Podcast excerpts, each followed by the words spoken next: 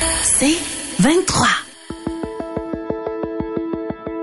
Nouvelle technologie, univers numérique et innovation. Voici une tasse de tech avec Alain McKenna et Pascal Forget. Et bonjour tout le monde, bienvenue à une tasse de tech, édition spéciale Coco de Pâques, devrais-je dire, parce que c'est Pâques, n'est-ce pas? Faut, faut pas se le cacher. Mium, mium, mium. Puis je sais pas pourquoi on se le cacherait. Euh, c'est tellement le fun Pâques avec le chocolat et généralement euh, les belles journées de printemps. Mais là, euh, en ce moment, il pleut sans bon sens. Peut-être que, espérons que ça va se, ça va s'améliorer dans les prochains jours. Alain Mekena ici euh, avec vous, comme à chaque fois qu'on fait une balado, n'est-ce pas, avec mon euh, valeureux collègue Pascal Forget. Salut Pascal. Euh, bonjour Alain. Est-ce qu'on salue tout de suite les partenaires aussi, tant qu'à être dans le son? On va remercier nos partenaires pour la saison pour le podcast Une tasse de tech, Microsoft et TELUS, de gros joueurs en technologie et en réseau. Et si vous aimez le café, vous allez beaucoup aimer la Jura E8, une machine à café entièrement automatique qui transforme du café en grains ou moulu en boisson chaude, caféinée ou pas de votre choix, avec un affichage par écran pour le choix des boissons, un ajustement précis des quantités de lait, d'eau et de café, un filtre intelligent pour éviter l'accumulation de tartre, un nettoyage facile pour du mécanisme pour le lait avec des enzymes. Ça, ça se fait tout seul, c'est vraiment fantastique. Et une petite chute pour mettre du café à, moulu à l'arrière, donc pour le petit déca ou le café spécialité de l'après-midi, par exemple. Et leur distributeur Edica, leur salle de montre, elle est fantastique. On dirait un puits de Formule 1. C'est pop, pop, pop, c'est beau, beau, beau, c'est fantastique. Ouais, comme c'est pas, vous pouvez aussi utiliser la bûche de lait pour faire mousser du lait avec du, de la poudre de chocolat, de la poudre de cacao, et vous faire un chocolat chaud Pascal. Ouh, ça, Il n'y a pas de virgule en C'est pas pour vous faire un chocolat chaud, virgule, Pascal. Ouais. Un chocolat ouais, chaud de Pâques. Mais euh, avec Pascal aussi, je pense que ça peut se faire. Ça sert à rien de se contacter, euh, prendre rendez-vous, n'est-ce pas? Euh, donc, je- je- j'avais un plan euh, plus tard dans l'émission de vous parler de, de, de deux téléphones Android. Alors, ça tombe bien parce que j'ai ces deux. Oh, ils sont flous, c'est drôle ça. Ah ouais, avec le flou. J'ai un S22 Ultra. On a parlé du S22 de, de Samsung, du Galaxy S22 il y a quelques semaines. Là, j'ai reçu le S22 Ultra qui est le haut de gamme. Et entre-temps, on a parlé la, la dernière fois, le OnePlus 10 Pro. Mm. Euh, je l'ai eu et la semaine dernière, je, vous le savez, j'ai fait une tasse de tech euh, express en direct du Vietnam. J'en ai profité pour prendre une tonne de photos avec cet appareil-là parce que c'est une façon comme une autre de l'essayer. Je vais en parler ensuite. Mais ce sont des téléphones Android. Et c'est parfois difficile de migrer vers Android, mais semble-t-il que ça va être plus facile à l'avenir. Alors, Pascal, qu'est-ce qui se passe? Il y a une, nouveau- une nouvelle application qui vient de voir le jour là-dessus. Ouais, c'est très drôle et c'est un peu caché. Euh, C'est une application qui permet de passer d'un iPhone à Android dans le Apple Store. Donc, il y avait depuis Dans longtemps une application. Ah oui, quand même. du côté, dans le Apple Store, une application qui est un peu sortie sans flafla. Ils n'ont pas fait beaucoup de bruit là-dessus. Mais grosso modo, on pouvait depuis longtemps, du côté Android, installer une application Ben oui. qui facilitait le passage au iPhone, ce qui est un peu baveux quant à moi. Mais oui, ça pouvait aider les utilisateurs. L'inverse est maintenant vrai. Euh, on peut la chercher. Elle n'est pas répertoriée. Il faut vraiment la chercher pour la trouver. J'ai pu regarder sur le Apple Store. Ça s'appelle Switch to Android. J'ai pas vu la version française, comment ça va s'appeler. Switch to Android, le nom de l'application, c'est de Google. Donc faites attention, j'ai vérifié. Il y a beaucoup Ouais. d'applications de toutes sortes de développeurs qui te facilitent, mais qu'est-ce qu'ils font avec le- vos données? On le sait pas. Peut-être sont légitimes, peut-être qu'ils ne sont pas. Mais ça va permettre, entre autres, de transférer les photos et les vidéos de iCloud à son espace de stockage Android. Je ne sais pas à quel point ça fonctionne, je l'ai pas expérimenté, mais ça va vous aider à apprivoiser ceux qui sont tannés euh, de l'environnement, de l'emprisonnement d'Apple euh, sur les utilisateurs. Ben, peut-être que du côté Android, ils vont avoir plus de flexibilité. En même temps, c'est toujours déchirant passer d'un système à l'autre. La transition fait peur. L'application Switch to Android va vous Sur l'App. Store d'Apple. Du Apple Je, dis, je suis Store. un très grand promoteur de l'interopérabilité. Alors, tout ce qui permet d'être agnostique en termes technologiques, Oui. donc de pouvoir faire les mêmes choses, peu importe la plateforme, je suis un gros fan. euh, Très, et ça pourrait aller plus loin. Hein, on pourrait pousser ça jusqu'à parler des, euh, des jumelages entre les montres et les téléphones, peu importe la nature d'un puis de l'autre. Exactement. Donc, euh, un pas dans cette direction-là, c'est toujours un bon pas. Euh, on va tout de suite passer en mode actualité. Juste avant, je vais rappeler à nos, euh, aux gens qui nous regardent ou qui nous écoutent que l'actualité techno de la semaine est présentée par l'infolette quotidienne Info Bref. Toute l'actualité de la journée, sans flafla, directement dans votre boîte de courriel deux fois par jour, infobref.com. Il s'en passe des affaires. Il s'en passait pas jusqu'à à peu près hier après-midi. Et là, paf, Elon Musk a décidé de se réveiller tout d'un coup. Offre, écoute, ben là, on le savait, il, il a acheté, il a acquis l'équivalent de 9% d'actions la semaine dernière. Entre, en- au courant des derniers jours, il a été mentionné la possibilité qu'il joigne le conseil d'administration. Ça, c'est pas euh, bien résolu. Non, non, mais il a euh, décidé de ne pas le faire. Il, y avait, il y avait son poste, c'était prévu, je crois, jusqu'en 2024. Euh, Elon Musk allait devenir membre du conseil d'administration, a fait quelques déclarations choc sur Twitter, entre autres en disant qu'on pourrait transférer les bureaux, transformer les bureaux de Twitter en centre d'accueil pour les ben personnes itinérantes. C'est comme, wow, wow! Elon Musk a annoncé qu'il ne voulait pas faire partie du conseil d'administration. Ça a fait, ça a choqué tout le monde parce que dans son invitation à devenir membre du conseil d'administration, il y avait une clause qui disait qu'il pouvait pas être propriétaire de plus de 14,8% quelque chose comme ça, d'actions de Twitter, donc devenir actionnaire principal, donc de pouvoir contrôler l'entreprise. Et mhm. là, il peut, il choisit de ne pas faire partie du conseil, donc il n'y a plus la clause, il peut faire ce qu'il veut. Et là, coup de il, a il a fait une offre, il a vraiment rempli les formulaires officiels auprès des autorités américaines pour racheter Twitter et la retirer de la bourse, donc privatiser le service s'il en prend possession. Euh, la transaction, si elle se concrétise, pourrait valoir 43 milliards de dollars américains, de l'argent de poche qu'Elon Musk, évidemment, ne possède pas vraiment parce que sa valeur, à lui, il vaut au-dessus de 200 quelques, 280 milliards, je pense, ou peut-être moins que ça, parce que la bourse a un petit peu diminué de valeur ces derniers mois. Mais, donc, il pourrait financer avec ses propres, sa propre valeur boursière en temps de transition des actions euh, donc, c'est pas apparent exactement comment il pourrait faire ça, mais il l'a offert. Euh, écoute, c'est un montant qui est un petit peu plus que... En fait, c'est presque le double de ce que valait Twitter à son creux en janvier, mais là, ça représente environ une surprime de euh, 15 à 20% selon, parce que évidemment, ça a fait monter la valeur du titre, juste cette, cette histoire-là. Mais euh, c'est un montant euh, qui, qui est pas banal. Euh, évidemment, Elon Musk a un intérêt très personnel dans Twitter parce que c'est un des plus gros utilisateurs, des plus grands utilisateurs, ça, il n'y a pas de doute, avec un compte qui, euh, qui est suivi par 80 millions de personnes, je crois. Euh, on sait son, son, son, son pouvoir d'attraction hein, qu'il a sur cette plateforme-là quand il parle d'une entreprise ou d'une crypto-monnaie.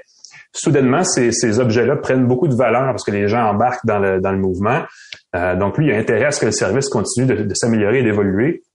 Je pense qu'il n'est pas satisfait de la façon dont ça évolue. Le meilleur exemple, c'est que c'en est un de ceux qui souhaiteraient voir un bouton pour modifier les tweets euh, une fois publication pour justement corriger des erreurs minimales. C'est sûr que reformuler complètement, ce serait une autre conversation, mais au moins corriger des boulettes. Écoute, on tweet à tous les jours et ça arrive souvent, oups, le clavier nous fourche et là on met on fait une coquille et on peut pas la corriger. Ça c'est très fâchant. Je suis bien mais Twitter a annoncé qu'il travaillait là-dessus qu'il allait le tester pour les utilisateurs avec le petit crochet bleu. Il y a, euh, Twitter Blue aussi qui a été mis en place effectivement. Service par abonnement payant pour enlever la publicité puis offrir des services évolués comme celui-là. Puis ça, ça stagne. Il n'y a pas une très grande traction. Et c'est d'ailleurs une des critiques que Musk a fait par rapport à Twitter dans les derniers jours. Euh, ça va être intéressant à suivre parce que ça va pas se régler en deux jours. Quoi qu'avec Elon Musk apparemment tout est possible mais euh, ce que ce que je voyais, c'est que euh, au niveau des analystes financiers, donc strictement au niveau business, parce que Twitter évidemment est une entreprise cotée en bourse et suivie par des analystes et investisseurs. Euh, à son sommet il y a quelques mois, l'action de Twitter valait 70 dollars. en ce moment, elle est à 25, je crois, et l'offre de Elon Musk est aux alentours de 28-29. Et ce que les analystes disent, c'est qu'en bas de 70 dollars l'action, il n'y a aucune raison d'accepter cette, offre d'achat-là. Donc, ça pourrait, hmm à moins qu'Elon Musk euh, surenchérisse, ce qui, est, généralement quelque chose qui se produit dans ce genre de situation-là, parce que c'est pas une offre d'achat hostile strictement parlé, mais c'est quand même une offre non, non sollicitée. Donc, il va y avoir effectivement une conversation au niveau des actionnaires et des principaux euh, actionnaires de Twitter suite à cette offre-là.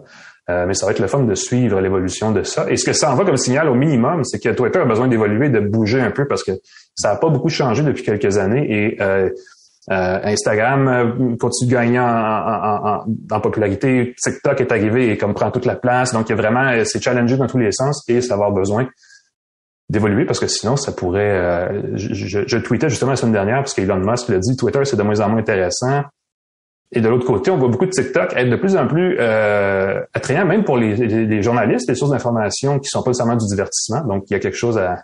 Il y a vraiment un mouvement qui s'opère et Twitter pourrait perdre au change si ça continue comme ça. Oui. Moi, je me souviens encore euh, de la phrase que mon cousin m'avait dit au début de Twitter. Il m'avait dit, j'ai pris en note pour pas l'oublier, je trouvais ça tellement remarquable. Euh, mon cousin avait dit, à part les journalistes, les vedettes, puis les gens qui ont des affaires à vendre, là, ça sert à quoi Twitter? C'est comme, parce que quand on y pense, tu sais, YouTube, il y a du divertissement, TikTok, il y a du divertissement, Facebook, il y a du divertissement, Twitter, c'est pas axé sur mm. le divertissement, c'est pas aussi et donc c'est axé nouvelles, actualité, information. Et donc c'est qu'au niveau du euh, de, la rentabilité du financement, c'est plus délicat de rentabiliser Twitter si on veut pas le rendre en truc euh, trop racoleur ou trop accrocheur ou en faisant des déclarations comme celle de Elon Musk. On n'a pas fini de parler des frasques d'Elon Musk. Ben, j'allais dire, est-ce que est-ce qu'il y a un moyen de l'aider dans son dans son dans son plan ambitieux là de racheter Twitter Est-ce qu'il faudrait acheter un lance-flamme aux couleurs de son autre entreprise ou est-ce qu'il y a d'autres façons de faire? Qu'est-ce qu'on fait? Ben, la petite nouvelle qui m'a fait sourire, c'est que Tesla a déposé la marque Cyber Backpack. Et là, ça pourrait donner l'impression que Tesla voudrait commercialiser un sac à dos Tesla. Donc, c'est assez particulier et c'est très drôle parce que, comme tu l'as mentionné, Tesla a déjà fait un lance-flamme pour sa compagnie Boring. Il avait fait un euh, une espèce de gag, mais il y a vraiment des gens qui ont acheté un lance-flamme de la compagnie Boring. Euh, ils ont fait un mini short Tesla avec les lettres S, 3, X et Y en l'honneur de ces différents modèles, modèles, mais S3, X, Y, visualisez-le, ça fait sexy. Mm-hmm. euh, donc, c'est très drôle. Il a fait une bouteille de tequila qui s'est vendue, évidemment, qui vaut une fortune un cyber sifflet, je le savais pas celle-là, un cyber sifflet à 50 dollars. C'était pour se moquer du chiffon euh, nettoyant d'Apple qui coûtait une fortune. Ah oui. Il s'est dit moi je vais faire un cyber sifflet. Donc il y a des gens qui ont se sont procurés un cyber sifflet à 50 dollars qui ressemblait un peu au Cybertruck. Donc, pourquoi Tesla a acheté euh, la marque de commerce Cyber Backpack? Ça pourrait être un sac à dos, évidemment. Moi, je me demandais, ça pourrait être peut-être une idée de concept. Imagine une pile d'appoint qu'on peut mettre comme un sac à dos sur son véhicule Cybertruck. Est-ce que c'est plausible, c'est possible? Que la, flash y a quelque chose qui peut avoir en lien avec la benne de la camionnette, ouais, que ce soit. Tu mets ça, tu mets une pile d'appoint dans ta benne, dans ta benne, tu veux plus d'autonomie. Moi, c'était mon flash, mais j'ai appris que c'était tout simplement que euh, c'est un dépôt de marque peut-être au cas, parce qu'il y aurait un TikToker qui s'appelle Ritz, comme les biscuits, ah euh, qui avait créé un cyber backpack, le backpack que Tesla n'a jamais fait, qui est avec une coquille rigide, un peu qui ressemble un peu à la forme du Cybertruck, qui est triangulaire, parce que ça facilite le transfert du poids sur le dos, ben ça semble moins pesant. Euh, il y a un port USB, euh, il y a un petit truc à combinaison pour le verrouiller, qu'il propose sur son site à 199 dollars. Ça semble très très Kickstarter comme projet n'y a pas de date de livraison, il n'y a pas d'infos, donnez-moi 200 dollars, puis... On verra, ben oui. On sait pas trop. Puis le site, en ce moment, il a de l'air de cafouiller beaucoup. Est-ce que c'est parce qu'il y a eu beaucoup de demandes, beaucoup de gens qui ont appris la nouvelle, qui se sont dit, hey, je veux voir ça, je veux le commander? Et la chose qui est très drôle, donc Tesla maintenant le nom euh, Cyber Backpack, donc peut-être tout simplement va prendre le nom de domaine puis va dire Oublie ça. Euh, peut-être qu'ils vont le faire. Le Cyber Backpack, ça pourrait être un beau clin d'œil. Il était quand même joli le design. Ça eu l'occasion d'aller sur le site. Et j'ai découvert quelque chose de très rigolo. Je ne sais pas si tu le savais.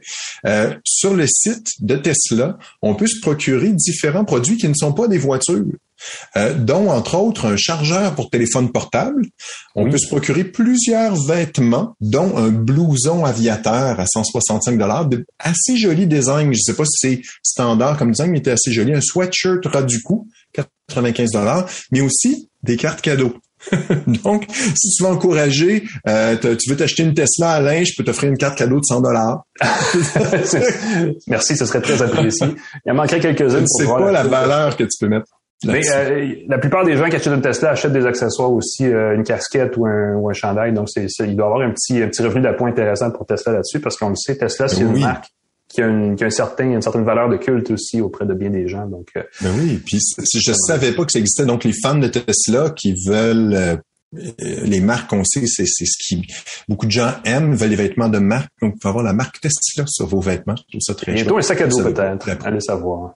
Bon Toi, tu veux parler de métavers. J'allais dire ça, passons de, du Cybertruck au métavers. Euh, vous savez, Facebook s'est euh, rebaptisé Meta il y a à peu près six mois, euh, en promettant justement l'avènement de cet univers digital, numérique, pardon, immersif. Et j'ai sursauté en démarrant mes lunettes Oculus. Normalement, il y avait un petit logo Oculus. Dernière fois que j'ai démarré après une mise à jour, Meta. Meta. J'ai comme, ah, j'ai cassé ça? Je où, où je suis, où je suis. Mets ta tête dans le casque. Bref, euh, c'est un euh, c'est un concept, n'est-ce pas, qui demandait à être amélioré parce que justement ils sont en train de rebrander la patente, mais ils ont aussi, ils ont aussi, ils travaillent aussi à créer euh, un modèle commercial pour pour que ça soit viable ce, ce projet-là. Et là, on a su parce qu'on le sait de l'autre côté, il y a l'événement, l'avènement, je devrais dire, des NFT, les fameux jetons numériques virtuels qui permettent de transiger des biens virtuels personne à personne en ligne et le métavers veut profiter de cette manne-là pour permettre justement aux gens qui sont dans leur environnement virtuel de s'échanger des biens virtuels. Ça peut être aussi banal qu'une tuque numérique pour son avatar Facebook ou son avatar Meta ou Oculus, je sais plus comment on va, l'appeler. Euh, et là-dessus, évidemment, Meta prend une commission parce que c'est comme ça que ça fonctionne dans le merveilleux monde du numérique. De la même façon qu'Apple et Google prennent 30% de la valeur des applications vendues sur leurs boutiques respectives, Meta proposait de prendre 30% aussi des produits, des biens vendus sur sa plateforme. Mais ce n'est pas tout. Et c'est là où ça se corse. En plus de ça, Meta a une, veut organiser une boutique euh, de biens virtuels sur sa plateforme où on vendrait ces objets-là. Et dans cette boutique-là, on prendrait un autre 25% par-dessus. Donc, sur le 70% restant, on prendrait un autre 25 calcul rapide, 47 et demi du montant payé pour des biens virtuels sur cette plateforme-là irait directement dans les poches de Meta qui, à travers tout ça, finalement, n'a pas fait grand-chose à part fournir la plateforme. et c'est là où ça se casse parce qu'évidemment, c'est une somme d'argent importante. C'est quasiment autant que l'impôt euh, québécois et canadien sur le salaire moyen des gens qui gagnent plus que 40 000 Donc, c'est quand même un montant pour les développeurs, en plus, qui veulent vivre de cette, euh, ou les créateurs, peu importe, qui veulent vivre de cette création artistique ou peu importe, euh, virtuelle et numérique évidemment, ça rend ça beaucoup moins attrayant. Euh, J'imagine que ça va être en discussion parce que ça reste un projet à venir chez Meta. On en discutait cette semaine comme de voici notre plan pour le déploiement de cette plateforme-là. Et si c'est un premier coup juste pour faire jaser, ça a fait jaser beaucoup, mais peut-être pas dans le bon sens. C'est drôle parce que même Apple a réagi en disant, vous savez, euh, Facebook critiquait depuis un bon bout de temps notre modèle où nous, on prend seulement 30% C'est un peu hypocrite de leur part de prendre 47,5 donc, on sent que ça va faire du, ça va faire du millage cette conversation-là et qu'on n'est pas sorti de cette, parce que c'est purement, euh, il n'y a pas de raison, hein, le, pourquoi 30%, pourquoi 40%. C'est juste la compagnie qui a décidé ça comme ça. Donc, il n'y a pas de, il y a pas de, de, de, de, de rationnel, on dit en anglais rational derrière ça. Le raisonnement demande d'être prouvé. Donc, ça va être intéressant de suivre ça. Mais euh, moi, ce que j'en retiens, c'est que ouf, ça va coûter cher vivre dans le métavers. Hein. On parle que ça coûte cher dans le vrai monde, là. Il y a beaucoup de gens qui vont en profiter. Le monde virtuel aussi coûte cher. Il n'y a, pas de doute là-dessus. Meta va en euh, profiter. Ça veut dire qu'il faut financer les agents de sécurité de Mark Zuckerberg, donc ça prend ce que ça prend, n'est-ce pas? Oui, écoute, c'est une autre petite nouvelle qui m'a fait plaisir. La vie des gens riches et célèbres. Meta aurait dépensé, on passe de Meta à Meta, on reste dans le, on a de aujourd'hui. Euh, Meta aurait dépensé quelques 27 millions de dollars en 2021 pour la sécurité de Mark.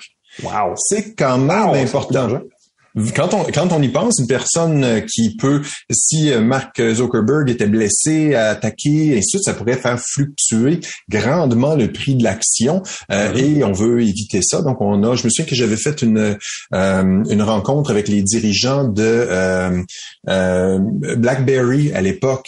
Et je me souviens qu'à un moment donné, puis je sais pas si c'était présent à ce moment-là, à un moment donné, je, vois qu'il y avait des gens en noir avec des lunettes un peu partout, puis des, des, des micros dans l'oreille. Puis j'ai Là, tu te rends compte que le conseil d'administration de BlackBerry était là. Euh, si quelqu'un faisait quelque chose, ben l'action de BlackBerry, bon, elle a baissé anyway, mais à l'époque, l'action de BlackBerry, elle est très cher. C'est très drôle. Donc, on a dépensé 23 millions en 2019, 25 millions en 2020, 27 millions en 2021, ça augmente sans cesse, 2 millions par année, c'est quand même plus que l'inflation. 15 millions de dollars vont pour sa sécurité personnelle de Mark Zuckerberg lui-même, plus 10 millions pour lui et sa famille, il faut quand même protéger sa famille aussi. Là-dedans, ça fait 15 millions plus 10 millions. Pourquoi ça fait 27 millions? C'est qu'il faut inclure là-dedans 1,6 million de dollars simplement pour les vols privés. Ah bon? Ils se déplacent pas en Uber. Euh, pas en classe économique non plus, hein, j'imagine, effectivement. Ben non, mais vol privé, encore une fois, si tu veux assurer la sécurité de quelqu'un, le déplacer, ben tu prends des vols privés, c'est peut-être plus sécuritaire. Et il faut se dire cependant, ça c'est la bonne nouvelle de tout ça, c'est que c'est une petite baisse euh, le montant dépensé pour les vols privés. C'était 2,9 millions en 2019. Peut-être que la COVID a eu un, effet de baisse sur le prix des, ben, j'allais dire, moins voyager en 2021. son exemple et, faire plus de réunions dans le métavers parce que c'est un peu ça qu'il espère arriver à créer comme environnement. Ça serait cohérent de faire ça, donc diminuer mm-hmm. le voyage, puis avec la COVID évidemment. Et euh, j'aurais aimé comparer avec Elon Musk et Jeff Bezos, qui eux aussi ont une sécurité importante, mais on ne sait pas exactement laquelle. Ils dévoilent pas exactement les détails de combien ça coûte, ce qui est peut-être stratégique aussi. Si tu sais qu'une personne, c'est un allumé, euh, entend parler, hey, moi, moi, ça 27 millions, hey, moi, moi quand même, ça pourrait stimuler les énervés.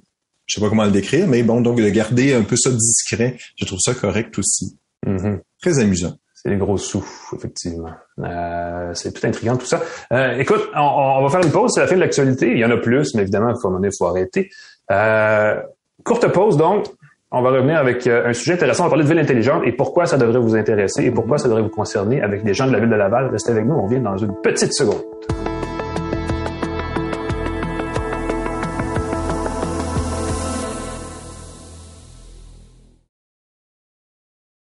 De retour à Une tasse de tech avec Alain Mekena et Pascal Forget. Re-bienvenue à Une tasse de tech édition Pascal.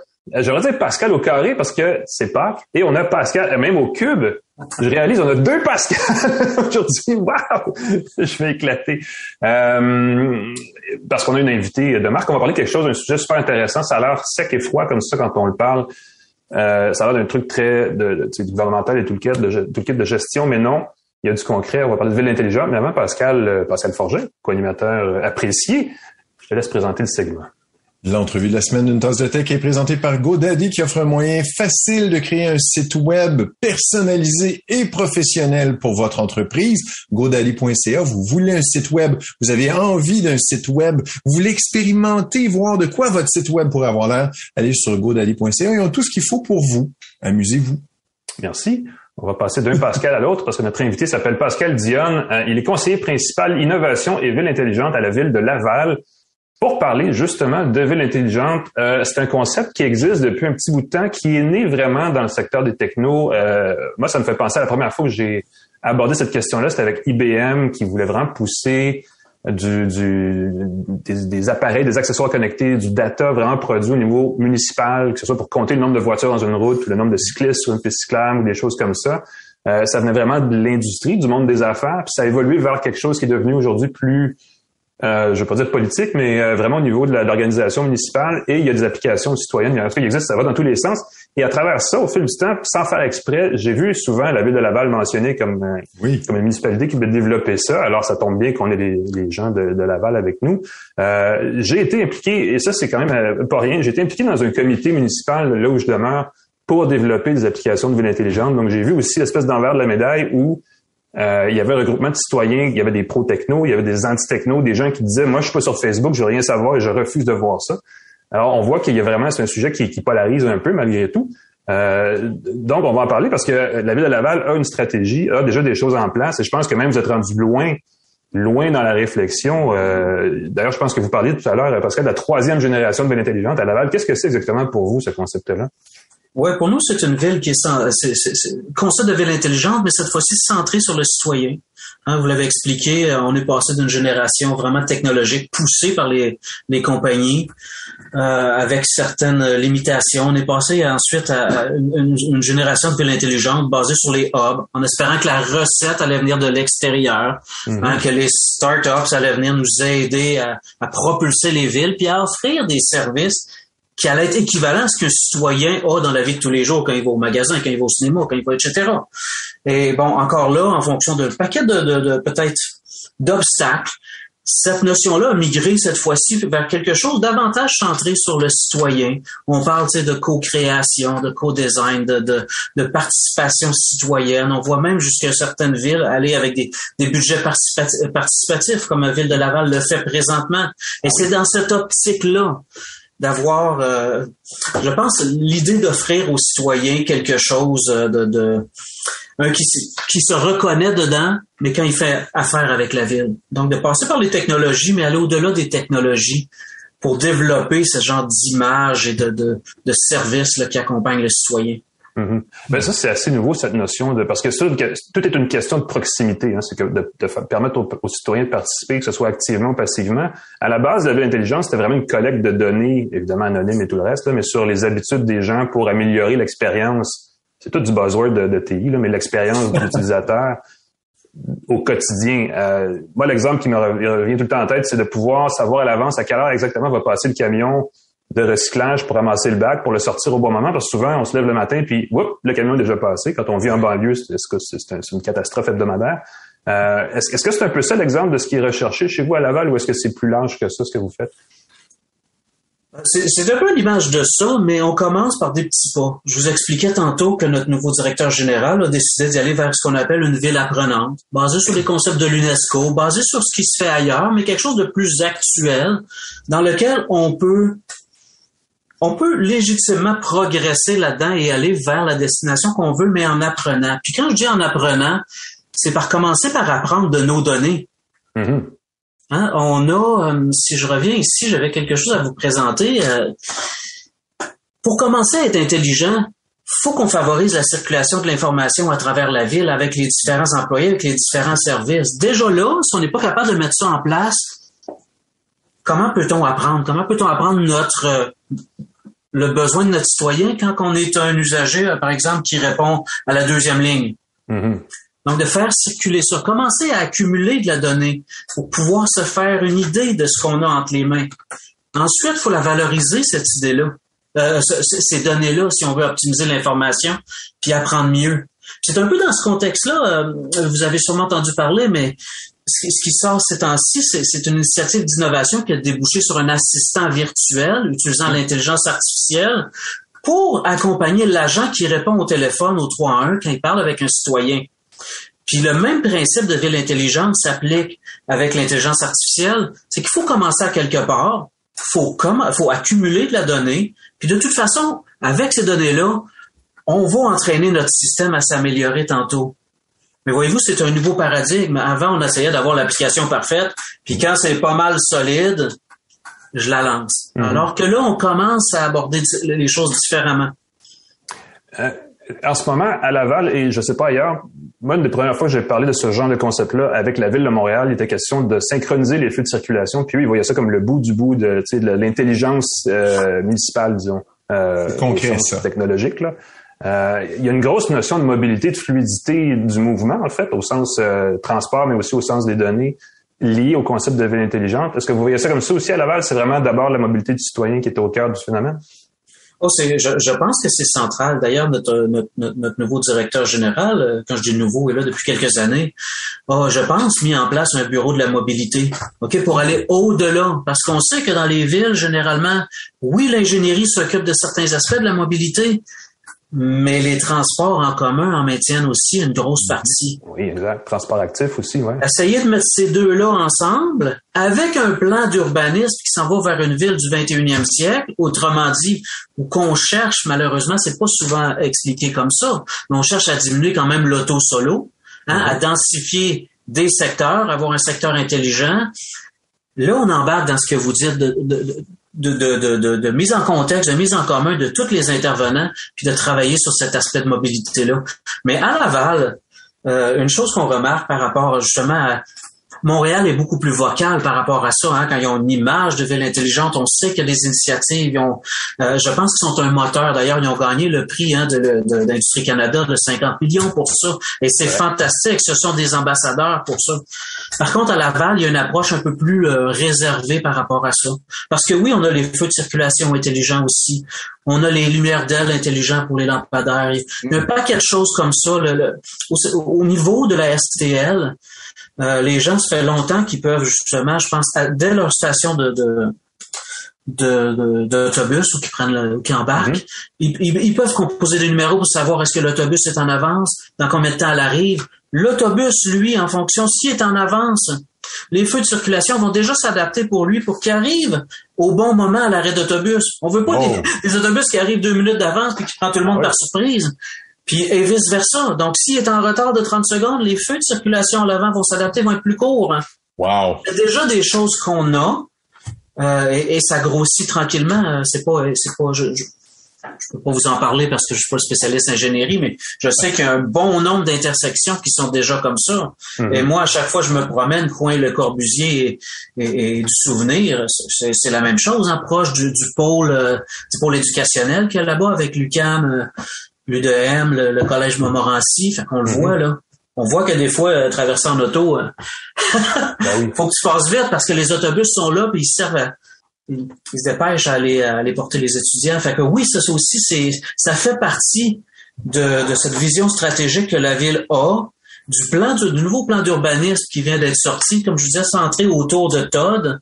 Hein, on a les Todd du métro, on a les Todd du train de banlieue, mm-hmm. et, tout ça va ensemble. Ouais, c'est ben c'est ça qui, qui crée que la, qui crée un, phénomène euh, plus intelligent dans le sens où tout ça se parle d'une certaine façon. Euh, c'est vrai qu'il y a une notion aussi de d'efficacité de, énergétique. Euh, je ne sais pas si c'est une question de chance, mais vous avez eu l'occasion à Laval, en tout de revoir, euh, de, réfléchir très récemment à la façon dont vous avez déployé un, très grand centre-ville qui me paraît très ambitieux autour du euh, autour du c'est ça de la station Montmorency du, du métro entre autres. Euh, et il y a aussi cette notion, il y avait, je pense, un projet de pilote avec le MIT, le fameux MIT américain, pour développer un quartier. Je crois que c'est un quartier intelligent. Est-ce que ça avance ou vous en êtes tout par rapport à ça? Ah, bonne question que vous me posez là. J'ai pas toutes les réponses, mais oui, le contrat est toujours là. Les étudiants se penchent là-dessus. Euh, on va s'attaquer autour d'un parc. Le parc va s'appeler autour du carré Laval. Vous savez, euh, il y a le palais de justice qui est là. Oh, Illumi. Oui. Et vous, Illumi est là dans ce coin-là. Donc, ils vont faire un parc vraiment intelligent. OK, avec euh, tout, tout ce que ça prendrait pour animer, donner une signature à cet endroit-là. Donc, il se penche sur différentes stations comme ça. Comme j'expliquais, ce parc-là, tantôt, va être en lien avec un parc linéaire qui va amener de la verdure, qui va passer par-dessus l'autoroute, qui va amener à l'autre portion du centre-ville qu'on appelle le, le, le, secteur culturel, dans lequel s'en vient une très grande bibliothèque, un genre à l'image de la Bibliothèque nationale, je crois qu'on retrouve à Montréal. Mhm. Mais ce bâtiment-là est déjà en réflexion pour être un bâtiment intelligent. Donc, il y a déjà des ateliers avec des, des, des firmes d'innovation pour qu'on réfléchisse à tout ce qu'un ce qu'un citoyen pourrait avoir là. Et, ça, ben encore là, ça va être en lien avec un centre culturel à côté, avec la place Belle qui est là, avec le bon tout, tout ce qui s'en vient pour le centre culturel. Mais il y a effectivement beaucoup de choses et puisque c'est bien circonscrit géographiquement, je ne crois pas que c'est trop ambitieux. Je pense au contraire, c'est vraiment quelque chose de, en tout cas, à mon humble. N'oublions pas que je vous parle du côté des TI parce que je proviens du des TI. Mm-hmm. Mais je pense que c'est quelque chose qui est, euh, en tout cas, il se passe des belles choses à Laval et ce n'est pas toujours communiqué. Et ça, c'en est une. C'est, très ben, dynamique, puis c'est bien fait. Sur, la réalité, effectivement, ce qui fait d'où l'intérêt de parler avec les TI, parce qu'il y a toute la question des données. Là. Il y a, pour rendre la ville intelligente, ça prend une compilation, une accumulation de données assez importante. Comment vous fonctionnez par rapport à ça? Est-ce que J'imagine que c'est sécurisé tout le reste. C'est quoi la, la, la, stratégie par rapport à ça? C'est une très, très, très bonne question que vous amenez là. Puis euh, une des euh, une des victoires qu'on a eues avec l'assistant virtuel, autrement dit, à rendre en production, à changer les processus d'affaires des gens, puis d'amener une technologie émergente entre les mains de façon fonctionnelle, mais on a eu un peu de chance de ce côté-là parce que la ville s'était déjà positionnée auparavant sur un, mettre en place une équipe d'innovation. Deuxièmement, commencer à penser à une infrastructure info-nuagique. Hmm. Donc, quand le COVID est arrivé, nous, c'est peut-être par chance, peut-être par extrêmement bonne planification, mais on était déjà prêts au jour 1, on a pu on a pu être en télétravail et justement parce qu'on avait toute cette infrastructure infonuagique autour d'Office 365, la collaboration avec Teams, SharePoint, etc. Et pour répondre à votre question, c'est que ça, ça a jeté les bases pour la ville intelligente, pour le cumul des données. Donc là, avec nos architectes, on a mis en place des data lakes pour pouvoir recevoir une quantité énorme de données provenant d'IoT, d'intelligence artificielle comme on le fait là. Mm Fait qu'on a la chance d'avoir des architectes qui sont euh, qui sont plutôt ferrés dans ce domaine-là. Fait qu'on est en train de mettre ça en place, mais en bonne et due forme. Voyez-vous, fait que je pense que on va avoir bon, il y a des choses qui se font, c'est sûr qu'on est encore en transformation, on a encore du on-premise, mais l'espace euh, info nuagique, est en préparation, puis va ouvrir la porte à tout ce qui se passe dans certains dans certains services, mhm. puis cette cumulation là des données qui proviennent d'un peu partout. Parce que ça c'est un enjeu dans la plupart des villes. Chaque service est un peu propriétaire de sa donnée, et pourtant c'est une donnée corporative.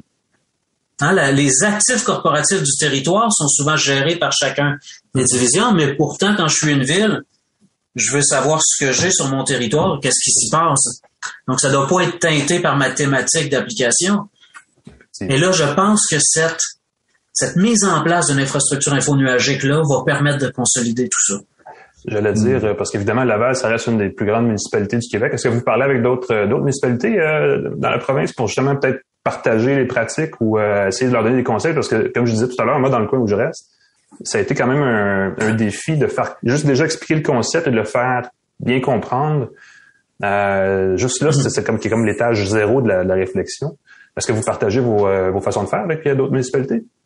Ouais, c'est une philosophie qu'on a parce que, vous le savez, soit la main-d'œuvre qui est limitée, hein, ou inexistante, ou l'incapacité de pouvoir engager parce qu'à quelque part, on n'est pas, on n'est pas une business qui offre quelque chose. Il faut être cohérent avec ça et conséquemment, il faut innover, il faut collaborer, il faut aller chercher d'autres choses. Puis oui, on est en, on est en partenariat avec d'autres. Puis cette, euh, c'est cette prémisse-là qu'on a aussi bâti notre assistant virtuel parce qu'on a fait un outil qui est modulaire, qui est agnostique par rapport au cloud. Puis si hmm. quelqu'un demain matin, une autre ville, une autre MRC voulait dire, ben moi j'aimerais ça avoir cet assistant-là hein, qui traduit en temps réel la conversation entre un citoyen et l'agent, qui m'informe avec des déclencheurs de ce qui se passe ou de comment je peux répondre, puis qui m'enseigne des... Ben nous, demain matin, on est en mesure de l'exporter. Les gens pourront choisir le cloud sur lequel ils veulent consommer leur, service cognitif, euh, pourront utiliser leur téléphone de leur choix, etc. Mais c'est facilement exportable. Fait que c'est dans ce, c'est dans cette optique-là qu'on le qu'on le fait. Puis oui, on échange avec d'autres. Je pense que des villes de Québec, des villes de Montréal, villes de Longueuil, ces temps-ci, font mm. de très, très belles choses. Euh, fait qu'on essaye. On essaye. Ah, oui, ben c'est bien, c'est correct. S'il y a moyen d'améliorer les services aux citoyens, c'est positif, définitivement. C'est évidemment pas ben toutes les municipalités qui ont les capacités d'avoir une équipe dédiée, donc c'est souvent là que ça ça achoppe dans certains cas. Est-ce qu'il y a un conseil, ce serait quoi le conseil, le, le, point zéro pour les, les, plus petites municipalités qui veulent, qui veulent se lancer là-dedans? Est-ce qu'il y, y, a une chose à savoir, une chose à faire pour bien commencer? Écoutez, je pense que nous autres, on a une équipe jeune au niveau de l'innovation, hein? Et on a connu plusieurs embûches juste pour avancer, défricher le chemin. Puis je pense que tant qu'on n'a pas un commanditaire en haut qui dit je veux l'innovation, je prends le risque que ça débouche peut-être sur rien, mais je suis prêt à libérer des gens des opérations. Hein, vous savez, l'urbanisme, l'ingénierie, les travaux publics, ils ont 50 000 demandes en arrière, puis à tous les jours, ils, ils vident 50 billets, puis le lendemain, il y a 50 autres billets qui est arrivé. Comment un gestionnaire peut dire, moi, je prends le risque de prendre du retard dans mes opérations pour libérer mes employés au quotidien qui ont une super bonne idée, d'aller essayer de l'expérimenter, puis de voir si ça déboucherait pas sur quelque chose qui nous sauverait un paquet de temps.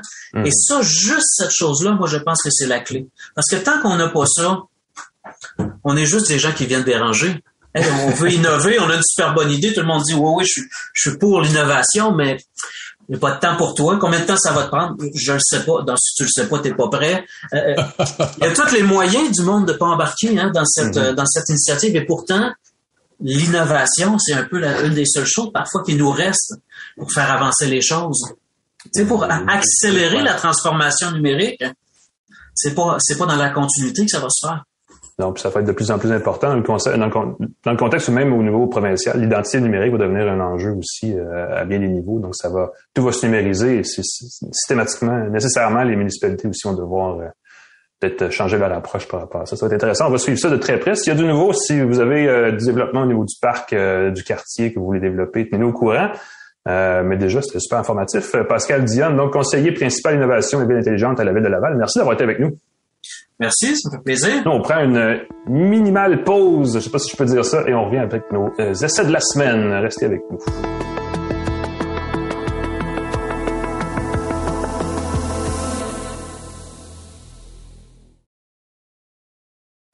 De retour à Une tasse de tech avec Alain Mekena et Pascal Forget. Dernière portion d'une tasse de tech, édition Coco de Pâques, édition chocolatée, n'est-ce pas?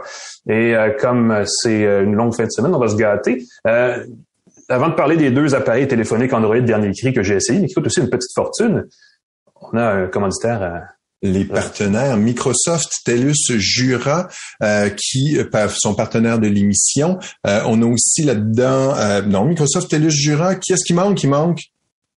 Ben, on va remercier C23 et féliciter. C23, C23. De nous aider et féliciter. on va au moins les remercier d'être notre partenaire de diffusion d'une tasse de tech. Je vais en profiter pour dire d'ailleurs, si vous voulez écouter les anciens épisodes de la balado ou si vous voulez tout simplement que les futurs épisodes tombent automatiquement dans votre euh, appareil d'écoute préféré, vous pouvez vous abonner à une tasse de tech sur les plateformes Apple Music, Apple Balado. En fait, je voudrais dire Google Balado, Spotify, Deezer.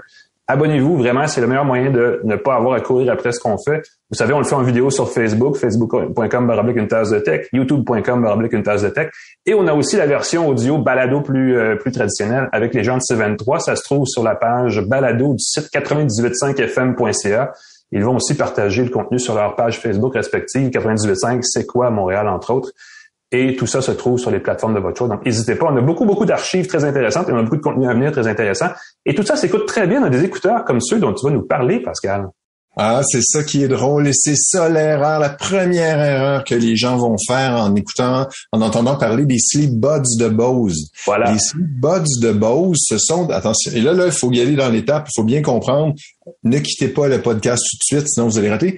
On va les décrire comme des écouteurs parce que c'est des écouteurs de type bouchon qu'on glisse dans les oreilles. Je vais le faire en te parlant. Ils sont très jolis avec une espèce d'arceau qu'on glisse dans la conque de l'oreille. Je crois que c'est toi qui m'avais appris ce terme-là. C'est croquant ici, là, oui, exactement. Oui, et je vais les enlever parce que simplement en les mettant, on a l'annulation active qui est quand même très bien, très bien faite. Donc, ça va bloquer les bruits ambiants naturellement. Quand on parle de Bose, on parle évidemment d'annulation active de bruit. C'est un mhm. peu eux qui ont lancé les premiers écouteurs, qui ont popularisé les écouteurs avec annulation active de bruit, qui émettent un son inverse qui va annuler. Sauf que les Sleep Buds, et j'ai les modèles Sleep Buds 2 de Bose dans mes, dans mes oreilles, je ne l'ai plus dans mes oreilles, mais Sleep Buds 2 n'ont pas d'annulation de bruit active, ils ont des ah! bruits masquants. Et ça, c'est très particulier d'un produit Bose. On s'attend à ce que ce soit de l'annulation de bruit, mais ce mhm. sont des bruits masquants qui sont diffusés par les écouteurs. Et, et c'est là que tu es confondu et que moi j'ai été confondu, ça ne diffuse pas d'autre chose que ces bruits masquants-là. Ah, donc Il n'y a pas, d'option de... On ne peut pas s'en servir comme écouteur conventionnel. Si oui, je me trompe prodigieusement, il faut vraiment installer une application à part. Il faut charger des bruits masquants dans ses écouteurs. Et là, avec la combinaison de boucher son oreille avec l'écouteur, et les bruits masquants. Il semble, et toute une, euh, Bose a toute une page là-dessus sur son site qui dit que l'annulation de bruit, c'est excellent pour des bruits constants. Un grondement dans un avion, un bruit de moteur de voiture, ça s'annule très, très bien. D'ailleurs, j'ai fait un bruit, ça se peut que l'annulation de bruit du podcast l'enlève tout simplement parce que c'est un bruit facile à éliminer. Mais quand quelqu'un ronfle, par ah. exemple, c'est des bruits qui sont saccadés. C'est que... Mm-hmm. Et, donc, ça, ça marche pas avec l'annulation de bruit standard. Et donc, les bruits masquants, ce que ça fait, euh, moi, par exemple, euh, chez moi, j'ai une porte qui s'ouvre. Je suis près de la, la porte de l'entrée de l'édifice et de temps en temps, quelqu'un rentre et ça gratte, ça brasse. En mettant le bruit, je peux mettre entre autres, il y a trois grandes catégories de bruits qu'on peut utiliser. Euh, des bruits de nature, il y a des bruits, euh, donc des bruits de chute d'eau, des bruits de, pluie. Euh, il y a des bruits masquants, des bruits donc de ventilateurs, des grondements, des bruits blancs. ce qu'on on appelle souvent ça des bruits blancs, mais c'est aussi des bruits roses, des bruits bruns de différentes fréquences. des couleurs de bruit maintenant, ok. Il y a des bruits bruns. J'avais, je, sais pas, honnêtement, je peux pas vous décrire. Comme je dis, ils ont des beaux noms exotiques. C'est pas écrit mm-hmm. bruit brun. Je pense que ce serait pas très alléchant pour les oreilles. Euh, mais il y a différents bruits comme ça qui sont des combinaisons de fréquences qui vont faire que le cerveau va moins porter attention aux bruits qui vont arriver euh, de façon inattendue. Euh, moi, par exemple, si une voiture passe et fait du bruit, ben moi, c'est masqué dans les bruits de vagues. il y a aussi un troisième type de bruit, c'est peut-être plus pour les gens qui ont envie de, de s'aider à dormir, des bruits de, de, musique new age, de salon de massage. Je sais pas comment le décrire, mais c'est une espèce de bruit imaginé là. de bruit de, de méditation, n'est-ce pas? De méditation, quelque chose comme ça. Il y en a 50 comme ça qui sont proposés. Il faut expérimenter pour trouver ceux qui nous conviennent le mieux, ceux qu'on aime parce qu'il faut on dort avec, on aime ça. Moi, je mhm. pense à beaucoup de gens qui dorment avec des ventilateurs. J'entendais que quelqu'un, ça, il prenait un gros bruit, de climatiseur, puis quand le climatiseur marchait pas, il y avait de la difficulté à s'endormir. Je pense aux gens qui ont des acouphènes. Euh, moi, je n'ai pas d'acouphènes, je n'ai pas de bruit particulier, je n'ai pas besoin de bruit particulier, mais j'ai quand même bien dormi avec et j'ai été super surpris. Euh, les écouteurs, contrairement à mes craintes, ne sont pas douloureux. Je dors sur le côté. J'ai essayé plusieurs trucs qui permettent euh, qu'on met sur ses oreilles pendant qu'on dort, mais comme je dors sur le côté, ça glisse. Euh, dans toutes les nuits que je l'ai essayé, il n'y a qu'une seule fois où un écouteur mon est tombé de mon oreille, mais habituellement, quand on utilise le bon embout, ça fonctionne super bien. La chose qui arrive pour des écouteurs qui ne servent que la nuit, euh, il faut que je le dise, ils sont glissés dans un petit étui que je trouve très chouette. C'est comme un petit bijou. C'est comme une rondelle de hockey avec un couvercle en aluminium qui se déplace. J'assume que c'est de l'aluminium. Euh, c'est peut-être un autre matériau. En tout cas, c'est très bien fait. Euh, on peut y poser les écouteurs dedans pour trois recharges. Donc, on a trois nuits euh, dedans. On n'a pas besoin de les recharger si on part pour une fin de semaine au chalet, par exemple. Mm-hmm.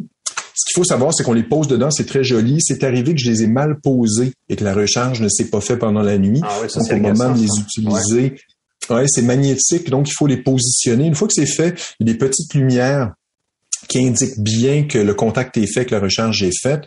On les enlève, on choisit la musique qu'on désire, on peut les activer automatiquement si on veut, on peut même les programmer pour qu'ils nous réveillent à une heure précise. Et ce qui est très drôle, c'est comme ils nous réveillent, on bloque le bruit ambiant, donc ça se peut qu'on entende moins bien le réveil euh, de quelqu'un d'autre. On peut nous réveiller si la pile des écouteurs est morte. Donc, je ah trouve ça assez particulier. Ben oui, un truc qui t'aide à dormir, qui te réveille si jamais. Euh, la chose qu'il faut savoir pour des écouteurs qui ne permettent pas d'écouter sa musique, qui permettent que d'écouter les bruits ambiants, qui servent pour le sommeil, c'est 330 dollars. Oh. J'ai regardé, c'est pas donné pour ça. C'est accès d'une clientèle assez spécifique quand même. Faut, faut être rendu loin dans sa recherche d'accessoires. Mhm. Exactement. C'est assez, c'est un outil, mais pour quelqu'un qui dort avec des bruits qui dérangent son conjoint, sa conjointe, la personne avec qui il dort, quelqu'un qui a besoin de bruits comme ça, ça peut changer la vie parce que c'est que toi qui entends ces bruits-là. Tu peux les adapter avec tes besoins. J'ai regardé sur le site de Best Buy, c'est eux qui m'ont permis de faire l'essai du produit. Euh, J'ai regardé sur les commentaires. Il y a beaucoup de commentaires sur le site de Best Buy qui sont très positifs. Euh, c'est très drôle, les gens qui disent ça a changé ma vie, j'avais un truc qui faisait du bruit, j'achetais une machine à bruit, j'ai plus besoin de ça, je peux utiliser les écouteurs. Donc, essayez-les. Ils ont une bonne politique de retour euh, Bose pour l'essayer, voir si ça nous convient. Expérimentez avec les bruits. J'aurais énormément aimé qu'ils me donnent, peut-être avec un assistant, on parle de l'intelligence artificielle, j'aurais aimé pouvoir que le téléphone écoute et dise, OK, dans ton environnement, tu as tel type de bruit, on te suggère ça, parce que sinon, il faut vraiment essayer beaucoup de mélanges de bruits pour trouver ceux qui conviennent le mieux.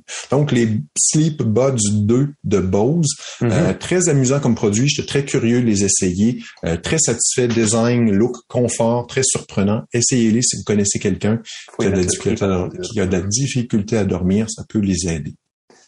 Merci Pascal, très intéressant. Euh, et, contrairement à des écouteurs, c'était pas très soporifique, donc c'était n'est-ce pas? De mon côté, j'ai euh, j'ai voyagé dans les derniers jours. Je suis allé loin euh, à l'autre bout de la planète et pour et comme comme c'est très exotique, j'ai amené un appareil photo avec moi et j'ai amené en fait un appareil et là ça amène une réflexion parce que j'ai pas vraiment amené un téléphone intelligent parce que je l'ai utilisé surtout pour faire de la photo. Oui. Euh, j'ai amené, et t'en as parlé la semaine dernière, le One Pro 10 Pro. Toi aussi, t'as de la difficulté. cette histoire de nom. Toi aussi, t'as de la difficulté à faire. J'ai trouvé OnePlus, OnePlus 10 Pro. 10 Pro, tu l'as dit, c'est la marque chinoise qu'on connaît pour, euh, en fait, qui avait une stratégie de téléphone haut de gamme à prix, euh, à moitié prix, dans le fond, qui avait une stratégie de prix très, très intéressante.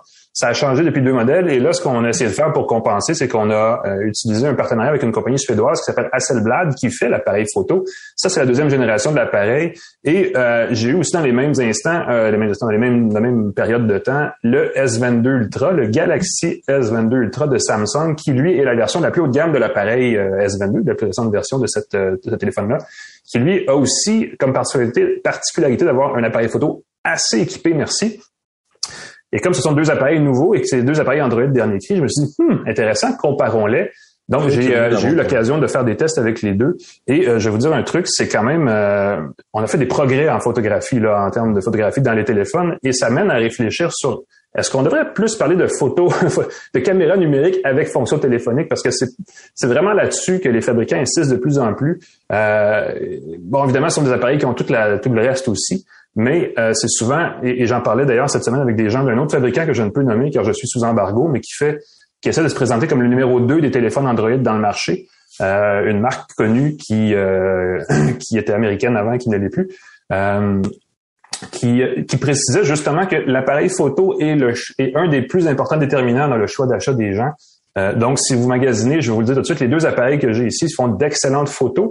Mm-hmm. Le S22 Ultra a euh, cinq, ben, enfin, quatre objectifs et demi, je dirais ça comme ça. Euh, parce qu'il y a évidemment possibilité de faire trois prises de vue différentes jusqu'à 10x de zoom optique grâce au téléobjectif. Euh, on a un capteur de 108 mégapixels, ce qui est énorme, mais ce qui permet me permettre de faire des photos zoomées, donc de prendre plus grand dans l'image sans nécessairement dénaturer.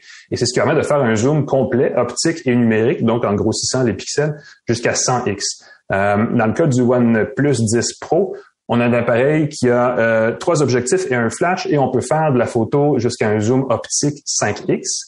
Euh, et on peut pousser, si on veut, jusqu'à 30x de zoom combiné numérique optique. Euh, et dans les deux cas, je vais vous le dire, les zooms numériques n'ont toujours pas rempli leur tâche de faire oublier qu'ils grossissent et qu'ils amochent un peu, un peu l'image. Il y a beaucoup de retouches numériques qui se fait en arrière-plan et c'est ce qui permet d'être fait dans les deux cas par le processeur, euh, le Snapdragon 8 génération 1 de Qualcomm. Et ça fait beaucoup de noms et de, chiffres et de numéros à retenir, mais ce qu'il faut savoir, c'est que c'est un processeur qui est extrêmement bien ficelé pour la rapidité du traitement euh, de, de paquets d'affaires. Les applications ouvrent très vite. Euh, on peut faire du jeu vidéo sans bon sens. Il y a beaucoup de, on va dire, d'intelligence artificielle pour utiliser le buzzword, mais il y a beaucoup de traitements numériques de choses comme celle-là, la retouche photo automatisée en arrière-plan. Donc oui, il y a de la retouche. On le voit à l'écran quand on prend une photo avec un gros zoom, par exemple, et qu'on est que c'est flou ou que c'est un petit peu pixelisé, ben on, tout de suite, après une seconde, pouf, l'image va s'améliorer parce que c'est justement c'est le processeur qui vient de retoucher l'image. Euh, malheureusement, ça ne corrige pas les, euh, les principaux défauts d'un zoom optique. Ce qui est pixelisé va rester pixelisé, mais le contour des pixels ou des flous vont être net. Donc, les, espèces de blocs euh, vont continuer d'être un peu un peu fâcheux. Il y a une grosse amélioration et je donne euh, là-dessus deux morceaux de robot à, à OnePlus. J'ai pas le bon euh, dans les mains. À OnePlus, c'est la fonction photo de nuit. Tous les nouveaux appareils cet automne vantent la qualité de photo de nuit euh, de leur caméra parce que c'est dans l'air du temps, n'est-ce pas? Ben oui. Et là-dessus, OnePlus a peut-être un des meilleurs appareils pour rehausser la, la, la, netteté ou la clarté de, de photos qu'on prend dehors le soir dans une pièce mal éclairée. Des fois, on a l'impression d'être dans un centre d'achat éclairé au néon et l'œil humain est vraiment fort. On voit bien. On prend une photo et c'est sous-éclairé parce que la lumière du néon, c'est pas une, pas une température de lumière qui est très élevée par rapport à ce que l'appareil photo peut prendre. Et là-dessus, le OnePlus fait du bon travail. On a l'impression vraiment que c'est une photo extrêmement lumineuse quand on le fait. Euh, donc, j'ai été agréablement surpris. Il y a des réglages artistiques et euh, professionnels avec des très gros guillemets qui sont inclus dans l'appareil, dans l'application de photo de OnePlus, euh, qui, euh, qui sont amusants. Je peux pas dire, je sais pas à quel point, j'ai jamais vu un professionnel photographe, j'ai des collègues photographes, et j'en ai jamais vu un sortir au téléphone et régler les réglages à ce point-là. Donc, je sais pas à quel point ça sert. Je pense que c'est plus une question de positionnement, de dire, nous avons des réglages manuels, donc vous pouvez faire plein de choses incroyables. Si vous voulez prendre le temps de le faire, ça se fait. Ça se fait très bien avec l'application photo de OnePlus. Donc là-dessus, gros point à OnePlus. Mais pour euh, prise de photo rapide, détaillée et nette, euh, je suis pas mal certain que c'est kiff-kiff entre le S22 puis le, 10 Pro. Euh, gros avantage au S22 Ultra, dans ce cas-ci, pour l'autonomie, la durée de vie de la batterie, parce que ah elle dure vraiment une bonne grosse journée, même si on s'en sert très intensivement comme touriste. Le 10 Pro de OnePlus, je devais le recharger deux fois par jour quand je me promenais et qu'on prenait de la photo parce qu'il arrivait à 20% très rapidement. Et ça, c'est vraiment décevant. Euh, même en stand-by, même si on le laisse sur la tablette sans s'en servir, il y, a, y a, de la fonction en arrière-plan qui se fait sans arrêt et on arrive à la fin de la journée qu'on a peut-être perdu 30% de sa batterie et pourtant on n'a rien fait. Euh, c'est pas négligeable. Évidemment, c'est pas grave si on s'en sert pas parce qu'on peut le laisser brancher puis l'utiliser quand on en a besoin. Mais quand on est sur la route, euh, on arrive vraiment rapidement en fin d'après-midi puis on est un petit peu nerveux si on veut avoir besoin de son téléphone pour soit pour s'orienter ou quoi que ce soit, des choses comme ça, ça peut être agaçant. J'ai pas eu exactement la même expérience que toi avec le OnePlus 10 Pro. Euh, j'active euh, l'économie d'énergie, le mode économie d'énergie, je l'active un peu plus rapidement qu'un peu moins. Mm-hmm. Fait que dans les réglages, je pense qu'à partir de 50% de pile, et là, ça semble bien fonctionner. Puis il y a aussi des messages qui vont apparaître avec le OnePlus 10 Pro euh, qui va te dire, OK, ça, ça semble utiliser la pile un peu trop souvent. Veux-tu qu'on l'optimise? Ça va ajuster pour tes différentes applications l'économie d'énergie. Encore une fois, c'est tout à fait possible que... Exact. Il y a, ce euh, mode-là dans Android 12, en fait. Donc, tous les appareils Android 12 donc couramment mises en marché, ont cette, ça, ça fait partie du système d'exploitation. Donc oui, c'est offert. Ça paramètre, ça, ça, ça peut avoir un effet inverse, c'est que ça peut rendre, si vous avez un appareil, une montre connectée, et que vous voulez qu'elle fonctionne bien avec l'appareil, ça se peut que ça, mm-hmm. désactive certaines fonctions à cause qu'on est en mode économie d'énergie. Donc, il faut faire attention aussi. Oui, c'est ça. ça, des fois, ça arrive. J'essaie. Comment ça se fait que ma montre n'est pas synchronisée? Ça prolonge l'autonomie sinon. Mais encore là, vous voyez, je fais un gros soupir parce que j'ai l'impression que ça devrait être entendu quand on fabrique un téléphone euh, haut de gamme qu'on en a besoin toute la journée, souvent en voyage, parce que c'est là où on se sert de son sans fil le plus quand on est en déplacement. On n'appelle pas ça un mobile pour rien. Euh, et effectivement, ça, c'était la plus grosse lacune par rapport au One 10, euh, OnePlus 10 Pro. Tu vois, j'arrête pas de faire l'erreur. Euh, et dans les deux cas, évidemment, il y a la question du prix. Le OnePlus est 1149 dollars de base, ce qui est pas nécessairement une aubaine, mais le S22 Ultra est 1600 dollars. Donc, c'est un autre genre de budget. Vous le savez, à ce prix-là, on peut s'acheter un gros ordinateur personnel et même une caméra numérique entière et partir sans se casser la tête. Et honnêtement, si vous avez besoin d'un appareil pour faire de la photo, c'est plus encombrant une caméra numérique, même un, appareil, un petit réflexe là, avec l'objectif et tout. Mais un téléobjectif variable 10x, là, un zoom, là, un, hmm, un vrai. Un 17-180, là, ça existe, un 18-180 mm, là. Écoute, ça, ça, va ce qui me décourage, c'est que quand tu prends des photos numériques, je pense qu'on est, on a fait un pas de géant dans la, la, la, computational photography. C'est quoi? Oui, ça, c'est une nouvelle façon d'en parler, là, c'est plus, c'est ça, c'est plus la mécanique qui fait le travail, c'est l'informatique qui fait le travail. Mm-hmm. L'inconvénient, c'est quand tu montres des photos aux gens, moi, j'ai essayé des fois, j'avais un super appareil de photo, 2000 dollars, tu prends ta photo, tu prends ton temps, tu prends ta photo avec ton téléphone, puis les gens ne voient pas la différence. Les photos à la verticale, croppées, tout croche, rognées, euh, pour publier sur les réseaux sociaux, la plupart des gens ne voient pas la différence. Ouais. Et donc, avec ton téléphone, tu peux prendre des photos qui sont beaucoup plus utilisables, exploitables, et très, très peu de gens vont voir les nuances, euh, subtiles nuances que tu as vraiment avec un appareil photo, avec un gros capteur. Ouais. Je veux dire un truc, le, OnePlus fait des belles vidéos aussi, euh, mais encore là, c'est dégradé quand on les partage sur les réseaux sociaux parce que c'est jamais à pleine qualité. Ça. Euh, ce sont des bons appareils, mais point de vue photo, je suis revenu au Pixel 6 Pro qui coûte 400 dollars de moins, puis je n'en porte pas plus mal. Donc c'est un peu embêtant de d'avoir à dire ben oui c'est des beaux appareils mais ils coûtent vraiment trop cher puis ça c'est effectivement là qu'on est rendu ça coûte trop cher malheureusement et c'est ce qui fait qu'à la fin de la journée on charle parce que notre facture de fil est élevée parce qu'on doit payer le téléphone qui coûte lui-même de plus en plus cher. Et le Pixel frappe très fort avec un appareil très abordable qui fait des photos euh, vraiment. J'ai hâte de voir le 6A devrait sortir bientôt euh, mm-hmm. du côté puis selon la, la, la, mécanique, c'est la même euh, le même appareil photo, mais avec un processeur un peu moins costaud. Et l'appareil va coûter encore moins cher, mais ça va prendre un peu plus de temps pour avoir le rendu. Euh, on parle de fraction de seconde. Et l'appareil ici coûte autour de 400 dollars, de 300. Ben voilà. Ben pas très mal. Alors, aussi, euh, j'avais la montre parce que maintenant, on peut acheter un écosystème de Gugus avec ça. Le OnePlus 10 Pro est vendu avec 100 dollars de rabais en ce moment et il vous donne des, écouteurs Z-Buds 2 gratuitement, qui sont quand même, euh, donc ça amortit un peu le coût. Euh, il y a aussi une montre connectée, hein, la OnePlus Watch. On l'a essayé il y a quelques mois. Je l'ai jumelé avec ça pour faire, et, ça n'a pas beaucoup évolué. Il y a encore beaucoup de limites de ce côté-là. Donc, belle offre. Le téléphone de OnePlus est beau, mais ils ont vraiment besoin de revenir à la base de leur, de leur raison d'être, donc de, fabriquer des appareils de qualité qui coûte moins cher. On n'y est pas encore tout à fait, malheureusement. Mais c'est évidemment, ça fait longtemps que vous un, parce qu'il y a des fans de la marque OnePlus et ils ont raison d'être des fans. Il y a des beaux, une belle philosophie derrière cette marque-là, mais euh, autrement, à moins d'être vraiment un fan-fan fini, il existe d'autres produits qui sont de très belle qualité. Alors voilà.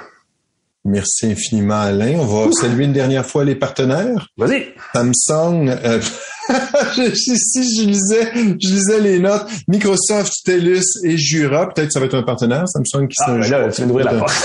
on vient de, on, on est là.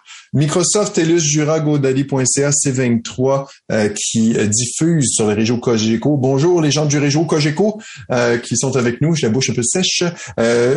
Claude Hébert à la mise en onde. Alain McKenna, je te remercie. On peut te lire dans le devoir un peu partout sur les réseaux sociaux. on peut me lire aussi sur mon site pascalforgette.com et un peu partout. Allez voir ça, abonnez-vous à notre balado, faites ce que faites ce qu'on fait à Pâques, manger de chocolat. On vous souhaite une bonne semaine sinon.